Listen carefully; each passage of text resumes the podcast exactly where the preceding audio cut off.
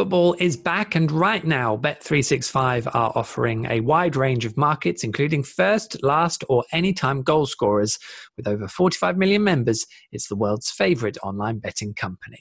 We've got wall to wall Premier League football with games being played nearly every day. And with Bet365 Bet Builder, you can combine match results, players to score, numbers of goals, and more to create your own personalized bet. And if you can't watch all the games live, with Bet365's Match Live feature, you can follow every moment through live graphics and text.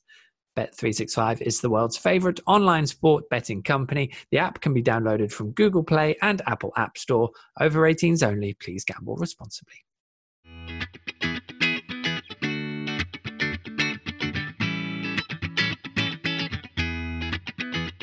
Welcome to the latest edition of On the Ball, a Norwich City podcast from The Athletic. My name is Michael Bailey, The Athletic's Norwich City correspondent, and I hope this finds you safe and well and not too down. Uh, it is fewer than 24 hours since City lost 4 0 at Arsenal, and as stubborn as a football pundit, we're here once again to bring you a pint sized podcast, this time with NCFC Stats Guru, also known as NCFC, NCFC Numbers on Twitter. Uh, to us, he's Steve Sanders. Hello, Michael. And uh, the completion of back to back along come Norwich visitors, fresh from BT Sports Norwich Wall. What a place that would have been uh, yesterday. Tom Parsley. Hello, Michael. Great to have you both in. We're going to sling straight in with the snap verdicts, if I may, gentlemen. Uh, Norwich's uh, 4 0 defeat at Arsenal. Uh, sorry to keep re- reminding you of that. You've got about 30 seconds to let it all out. Tom, would you like to go first? I'd love to. Um, I think the I was really really annoyed, really really angry, um, and immediately started thinking about um, how much credit and good faith has been built up by this coaching team um, from our fantastic uh, season that we had last year, uh, and how many of the same tactical mistakes are are there, whilst also balancing that with the fact that if you if you throw in two goals, um, to be honest, Pep Jose, you name it, they're all going to struggle um, if you're going to give two goals away from home at Arsenal. Ain't that right? Steve, you'll go. Yeah, nail on the head, really. Um, I, I, thought Arsenal uh, looked quite sharp, probably the best opponents that we've faced since the beginning of um, uh, since the, the, the restart. Um, uh, they were good in the first half, and um, we struggled to, to adapt to their wide wing backs, uh, Tierney and Bellerín, um, because we were defending quite narrow.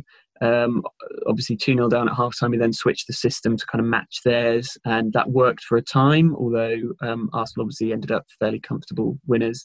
Um, but as, as Tom says, really, if, if you gift teams like Arsenal and like uh, strikers like Aubameyang goals, as we did um, with the first and the third, then you're going to get nothing coming away from uh, the the Emirates. So it's it's probably possibly our best league performance since um, the restart, but um, a 4 0 defeat, we're outclassed really. Ah. Now you see, this was the curious thing. Like reflecting on it, I was I was lucky enough to be to be lucky enough uh, to be at the Emirates uh, yesterday, and um, it is this curious balance, which again I, I probably had the reverse of um, after the United game, where I was kind of struggling to get that enthused by it because it was still a defeat. United had you know huge amounts in the tank. I felt and, and kind of although they threw out their last FA Cup team in, into the game, they they also kind of didn't have to start with any of their big guns and and you know Norwich played really well. It was just that I couldn't find myself getting too excited about it. I suppose, and I, I guess I kind of feel the, the, the converse reaction this time that you know I, I thought tactically there wasn't Norwich had a good platform in the game for the first 20 minutes, although they were conceding obviously decent opportunities to Arsenal, who, who were who were making good inroads down the flanks. I think Norwich were kind of having to give them that kind of room because they didn't want Arsenal to have too many bodies sort of piling it, it, sort of down the channels. And, and, Norwich had that extra man in midfield, which they were hoping would cover the gaps. And you had someone like Emi Buendia out on the on the right who was trying to sort of push forward on Kolasinac. I still can't say it. uh, but also then having to sort of track back behind him for Tierney, uh, whilst Max Aarons was kind of getting dragged in quite essentially by Aubameyang, who was sort of clinging in.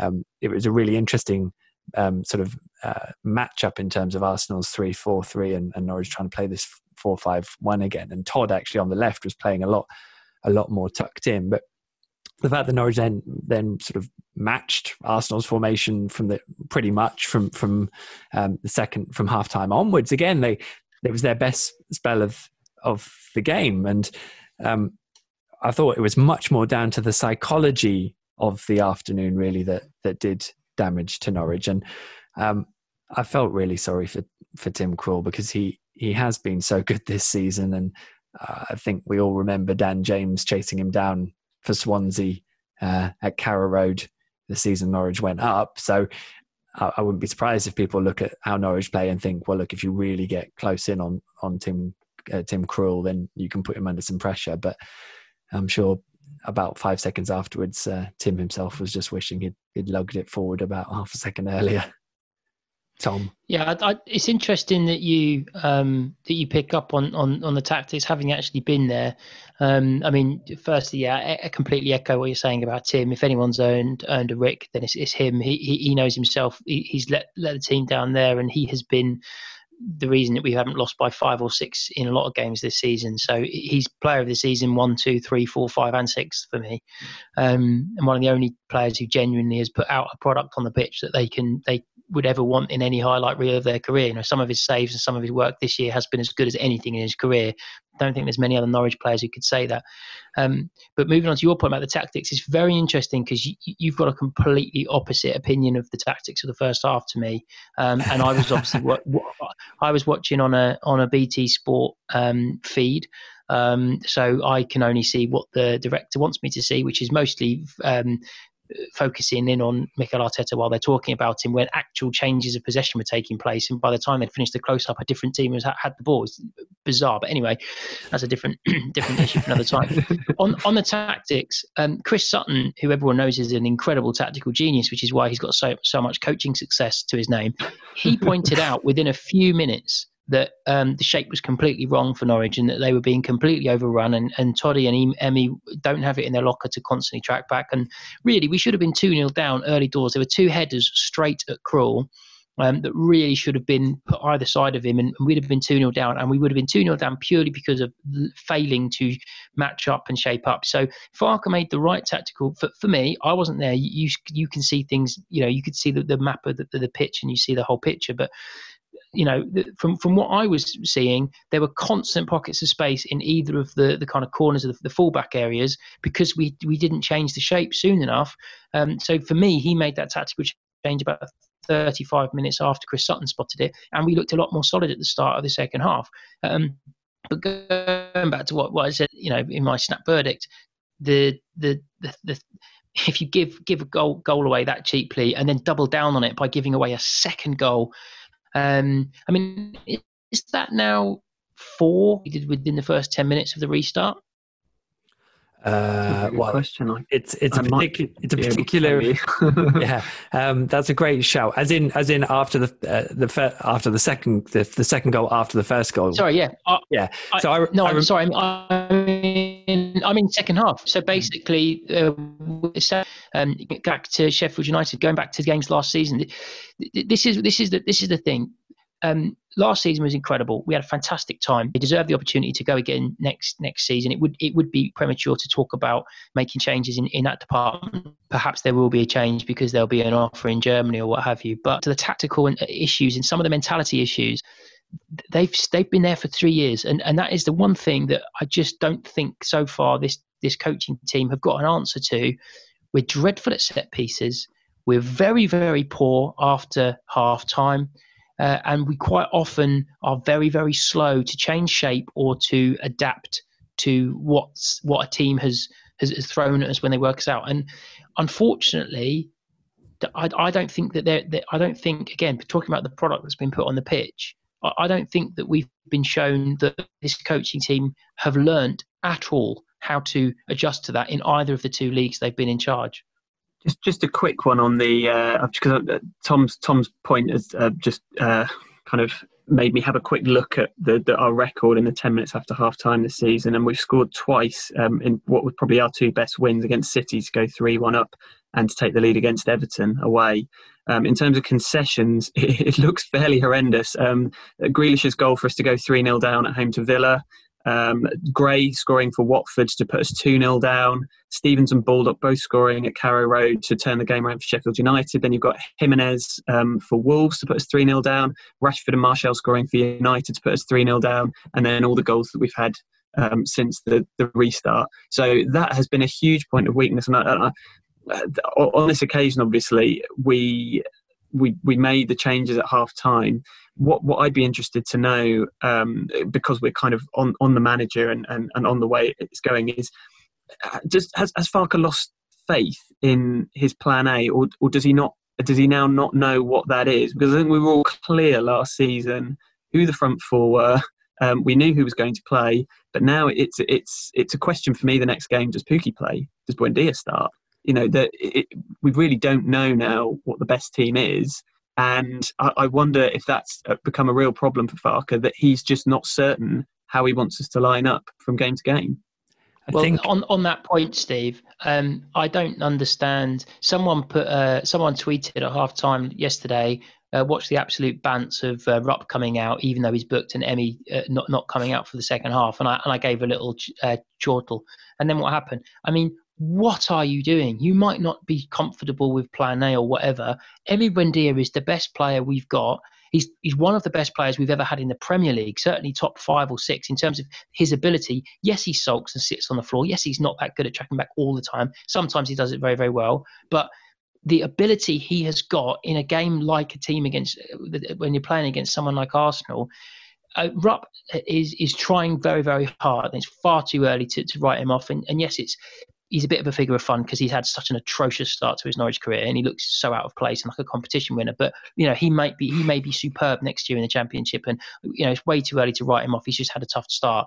But he you, you, he's coming back out and you're leaving Emmy uh, uh, out. It's uh, it's it just beggars belief decision making like that. And Drmić, I don't know if he's got news of Farke or what's going on, but he, I, I just I would rather have an out of shape, out of uh, bad morale, badly motivated, um, whatever you want about whatever he's cross with Pukki about.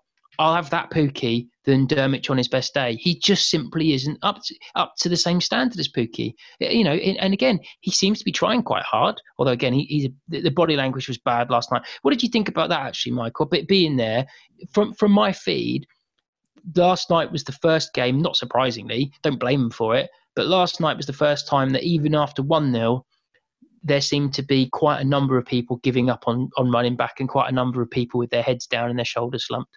I think it was very similar to Southampton in that that their heads dropped significantly, especially after the first goal. Which again, I think probably because of what it how it had happened. I mean, when you look at that team, I can guarantee everyone in that team would go, oh, at least we've got a goalkeeper who's been in great form this year. And then he goes and does that. You're like, all right, you've just literally taken the floor from underneath us. And they then played the next 20 minutes up until half time as if the floor had just disappeared underneath them.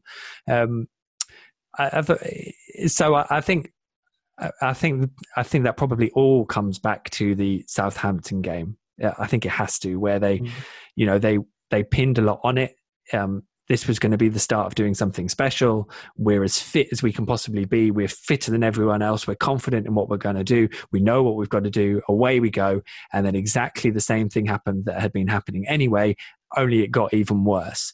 And I think that um, you know, yeah, the United game they played all right in. As I said, I, I, personally think there are caveats there, and ultimately the pressure's off. So what is it? You know, I think in the Premier League there is clearly this, and again, the, the Arsenal game will have, will have factored into that because again, I I I, I appreciate they they were giving away chances, but I, I didn't think they were they were so bad in those uh, early stages. I mean, clearly because they don't just want to sit in, and they maybe they should. it's a different argument, but they don't want to do that. So um, for it then to all fall down around their ears is, uh, I think it's psychologically so painful. And I think that that's probably the, the issue for Daniel is that his he probably do, he doesn't want to change his philosophy, um, it's it he hasn't got a good enough side to to do what he wants to do at this level. And, and I, would probably argue that for for too many months he tried to do it at teams that were sort of eighth down in the in the table, and they were still too good for for Norwich to do it up against them. And I don't know if the Man City mm. game convinced everyone that well, if we just do what we do really well, we'll beat them. Um, it just hasn't worked like that, and they that maybe they got ahead of themselves, and now you'd probably get people telling you, well, we're probably just not good enough. So uh, may, maybe they just lost their way in terms of of what they what they were capable of earlier in the season because it's it is quite stark what happened after that Manchester City game. Um, I, I, think I think the the City game is the blueprint for how they should have played, which is kind of sitting deeper and trying to hit teams on the break, uh, and and they played that way against United as well. Um, to to go back to Tom's question um, about heads dropping, I mean uh, personally, the, the first goals and the, the first goal and the third goal you almost can't legislate for; they were just horrendous errors. Um, the, the second goal for me, I mean, I know they were kind of purring about it on BT Sport, but I found that more worrying in a way because there is absolutely no way that Xhaka should be in that position to shoot the wrong side of our midfield. I mean, um, it was it was Trybull who looked like he was tracking him, but um, Xhaka was the wrong side of him. Now that should not happen, and I, I, I don't think it would have happened actually had had Tettey been playing because I think Tettey would have tracked that run, uh, and ultimately, uh, I think Tettey playing at centre back at the moment is hurting us more in midfield than it is in defence because there's simply nobody that can do the job that he does. Trybull for me, I loved him in the championship. Great signing for us. I think he's I think he's found it difficult at this level. Um, and you know, we play three centre midfielders to stop that exact scenario from happening, and then it happens. And as soon as we're two down, it's the game really.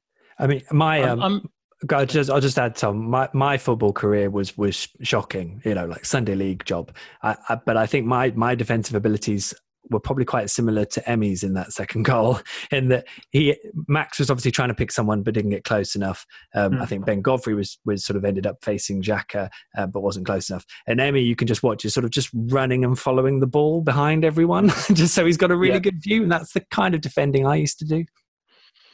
I, I love this team. I love these players. So many of them. Not not a couple of ones that that, that I mentioned earlier. That I would. I, but I'd love to. I'd love to come to love them because you know they've got contracts. So you know they are like. I mean, they're unlikely to be taken off our hands. They're likely to be with us next year. And and and and I like. Uh, I like underdog stories, and I like being Little Norwich. And I and I. You know, I adore this squad of players. I love the characters of them, and um, I just feel that they have been hard done by by how uh, in how bad the recruitment has been. Now, you know, Zoe's phenomenal, Stuart's phenomenal.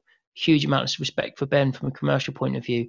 Um, the the recruitment hasn't worked this season, and I I, I firmly believe that the the massive difference is not is actually in what Farke had uh, to use.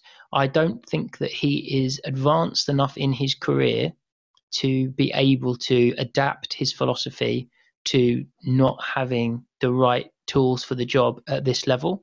Um, and I don't think that's his fault. And I don't think that it's, I don't even think he's been that stubborn. He's actually shown far more fluidity in this after the restart. I think he's done it wrong, but I admire the fact that he is taking off Pukki and Emmy. I wouldn't have done it, but I I give him kudos for saying, "Look, I'm so willing to throw Plan A out the window." Like uh, uh, whoever it was when we took Pukki and and Cantwell uh, off, and, and, all of a sudden, that's what was that, 17 goals just gone off the pitch. Um, so I, I admire the fact that he's ballsy in trying to do that. But what what we needed was just a bit more pragmatism once it got to October, November time, and it became very clear that we've not got enough at this level, and once it got to February time, uh, and you know January didn't work in terms of what we've brought in to help us, we, I almost feel he he's doubled down too much on no, we're going to play this way, and we we need the other team to have an off day. We need Raheem Sterling to miss a sitter. We need um, uh, Aguero to hit the bar you know th- those two big chances earlier on in that Man City performance, which you know all of a sudden it's it's we're two one down rather than one one, and it's a completely different game. Um, you know, I, I think that we need too much to go our way for this team of kind of punch above their weighters to to get what to get what they would they would like and it, it really is as simple as the recruitment to me. I don't think Farke has got enough at this stage of his career to pull off a miracle with players who aren't who who haven't quite got the quality. I firmly believe that seven or eight of our squad belong in the Premier League regularly, but that they are not necessarily going to be first name on the team sheet players. You know, the younger ones maybe they will be in two or three years at this stage, um, and therefore they need to have a bit of a bit more quality brought in around them. And I know that it's incredibly difficult. Webber and, uh, uh, and Zoe, they are they are you know playing in a in a market where they they haven't got as much power and they're having to be super creative. Almost all of them didn't come off this this season, and you you give them the credit again because of what they've done in the previous few windows. You give them the credit that this summer and, and the following January, I completely back us to be incredibly competitive because of some smart moves, picking up some money for the right ones, letting the right youngsters go, keeping the right youngsters. They were talking on BT Sport about um, they, they threw Cantwell in with um, with Aarons and Godfrey as the ones most likely to to be moved on.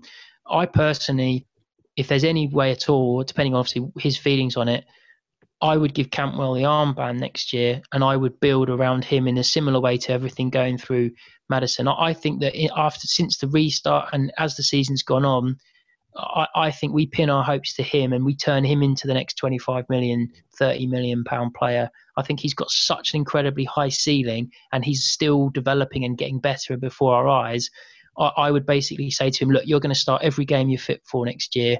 We want everything to go through you. Cash in on a couple of the lads that actually maybe we can we can find cheap-ish replacements to be nearly as good as at the back. And and and whereas in that creative, we've seen it with Maddison, we've seen it with Emmy. When you've got someone that good, you, they are hard to replace. So so for me, it would be do everything you can to keep Cantwell and, and maybe cash in on a couple of the lads who I think have earned at the back. They have earned to go to a bigger club. It's a really interesting one with Todd because, as I think I said after the game, he he's the one now who looks like he's really growing into where he's playing, which mm. uh, completely under underpins your point there, Tom. It probably also makes him um, more likely to leave. so we will we will see. Let me just uh, say I, I, did a piece on July the first, which was uh, the point at which uh, Danel Sinani, Sam McCallum, and Melvin Sitti became proper Norwich City players. You can argue over what proper means because some people did that on Twitter, but that's fine. Um, so you can read all that um, and the plan for those guys because they haven't played uh, a match for four months. Um, that's on the Athletic uh, feed, and uh, you can read all that for free now until the end of the Premier League season. That's right, the Athletic is free for 30 days right now. Simply go to theathletic.com forward slash Norwich pod to sign up. Uh, right, let's have a brief interlude with our favourite Scottish journalist of a Norwich persuasion. Uh, this time around, it's the galling state of the club that won the FA Cup just seven years ago. Q Stew. Hello and welcome back to the Hodge Spot. Today I'm going to talk about the plight of Wigan Athletic and I've got a very good friend who works at Wigan Athletic. The other regulars in the podcast, Ben and Steve, also know uh, this guy really well. And I just think it's absolutely abominable that a club in the Championship of English football, pandemic or no pandemic, is in this situation. There's been changes of ownership. I'm not entirely sure what's going on, but for a club at that level of the game to be suffering so gravely financially, I think just goes to show how the all consuming financial largesse of the Premier League is now having such a detrimental effect further down the pyramid. We've already seen Bury go to the wall, and now it looks like Wigan are in dire financial straits. Bolton Wanderers have also been in trouble at a point in the past. I'm just sick of the Premier League, to be honest. And for all of those people that say, oh, why did Norwich not spend this and spend that and all of that last summer? This is the reason why okay, we might not be in quite as dire financial straits as those clubs if we we had spent a bit of money coming up here. But the point is, we are a self running, self sustaining football club, and that is to be valued, that is to be cherished. And I'm thankful for the ownership that we have. And my heart goes out to everyone associated with Wigan Athletic Football Club, and I hope the situation gets remedied as soon as possible. Harry's sponsors On the Ball, a podcast brought to you by The Athletic. Harry's was founded by Jeff and Andy, two ordinary guys who were sick and tired of overpriced razors. Jeff and Andy knew there was only one way to ensure quality, so they bought their own factory. And now, by taking less profit, Harry's offers great quality products for a fair price. Their amazing quality blades are now almost half the price of the leading five blade brand. Harry's trial set includes everything you need for a close, comfortable shave weighted ergonomic handle, five precision engineered blades, rich lathering shave gel, and travel blade cover. That's worth saying at this point. I have got one of these packs and it is fantastic. I, I do also have a beard, as you'll know, but I do like to trim around it. And I have to say, my neck has never felt so good. As a listener of On the Ball, you can start shaving with Harry's today by claiming your trial set for £3.95. Support our podcast and get your set delivered to you, including a razor handle, five blade cartridge, foaming shave gel, and travel blade cover by going to harrys.com forward slash on the ball right now. That's H A R R Y S dot com forward slash on the ball. Right, Tom, Steve, uh, what is the question you now want answering? And preferably from a football perspective. Tom? wow. Um, Steve, you go first. Um, I mean, one thing we haven't spoken about yet, which I was going to make a point of, is is where, where are we going to get the goals from? Um, I did, did, a little bit of research into it, uh, and sorry to depress everyone, but Premier League record, we've not scored in four. We've got one goal in our last eight. We haven't scored in the first half of a game in nine. Uh, last open play goal from a midfielder or a striker was on New Year's Day. And uh, oh. last goal away from home from open play from anyone was uh, before Christmas. Um, so, I mean, we've talked about the way we can't defend, but who would have thought it? That it, it's it's the attacking area that's really not stacking up. And I think the question is, who plays in those areas on Saturday? I don't know. Uh, I hope Farke does. I mean, certainly with Adam Idah, that there was a little bit of liveliness when he first came yes. on, but it's so difficult. Yeah. It's so different coming on in a game and making an impact compared to starting it and away you go. And by the way, I think that's been the misnomer for most of the season. People looking at Norwich defensively, but actually they haven't scored the goals. Um, you know, the wins have come when they've managed to get a two-goal lead. so I think um, it's that that's been a, probably the bigger issue. Tom, my my question would be, what is going wrong in the mental department of the team? Um, and uh, why yeah I, would like to i'd like to know what questions are being asked of the coaching team with regards to their their improving the mental fortitude of the players. We're so flaky just after a goal. We're so flaky just after half time um, I, I, I really can't help because it's not like a couple of games you know steve just reeled off a bunch of the stats. You know this is it's a uh, it's a pandemic. you know, it is a. It isn't. It's gone Are we through to the squad. About that yet? Yeah. yeah, too right. Uh, it's uh, give me hate on Twitter. I can take it. You, you just don't. You, I just don't feel that this team um, have got anything like the fortitude this year that they had last year. So last year we would go and go and go and go and wear teams down, and we'd get we'd get point after point, you know, in the, in the last little bits of games. The problem is this season is we don't even get we're not even in games in the last 15 minutes to have that kind of additional fitness like the additional fitness and the additional patience and belief in our model is a complete um, irrelevance if you're you're two three goals down by that point because Premier League teams are way better at sitting on the lead than than any Championship team is. So for me, I want to know what what are we going to do in this. I mean, this season is gone. I mean, this season is done. Um, you know, thank goodness West Ham won and hopefully some of the other teams can actually finally pick up some points so that we can actually get down. Um, and we can start focusing on next year. I want to know what, what the plan is to make our team mentally uh, stronger, uh, because we, we they're going to have to look into that from a from a sports science point of view. Because it we everyone knows that when you've been losing for a long time, that is a difficult you know we hear it all the time about teams that go down. We've got to get out of the habit of losing games. We've, we've got you know we need to become winners again quickly and, and start putting points on the board from from september whenever the season starts. So what, what is the club going to do? Who are they going to bring in? How are they going to start to get these players positively get that positive mental attitude going again? I mean obviously bringing in some new players which we understand you know there's, there's a few more on the horizon as well that will help because there's a bit of squad churn but come on, what, what are we going to do to actually try and fix that problem? Because it we can't just hope that it goes away.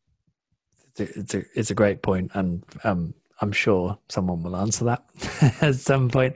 Um, and it, it's, I suppose that's probably the most disappointing thing about this season is that it's ended up feeling like any other season Norwich have been relegated. And I think when we went into it, there was a hope that it would be a little bit different. But you know, there are people who would talk about the the philosophy at the club at the moment. I mean, I, oh, I, I suppose if you're trying to if you if you've gone up and you've played football the way you hoped it would it would be, and you've kind of realised that it's very unlikely Norwich are going to get the players to be able to play like that in the Premier League. What do you do about that when it comes round to the next time?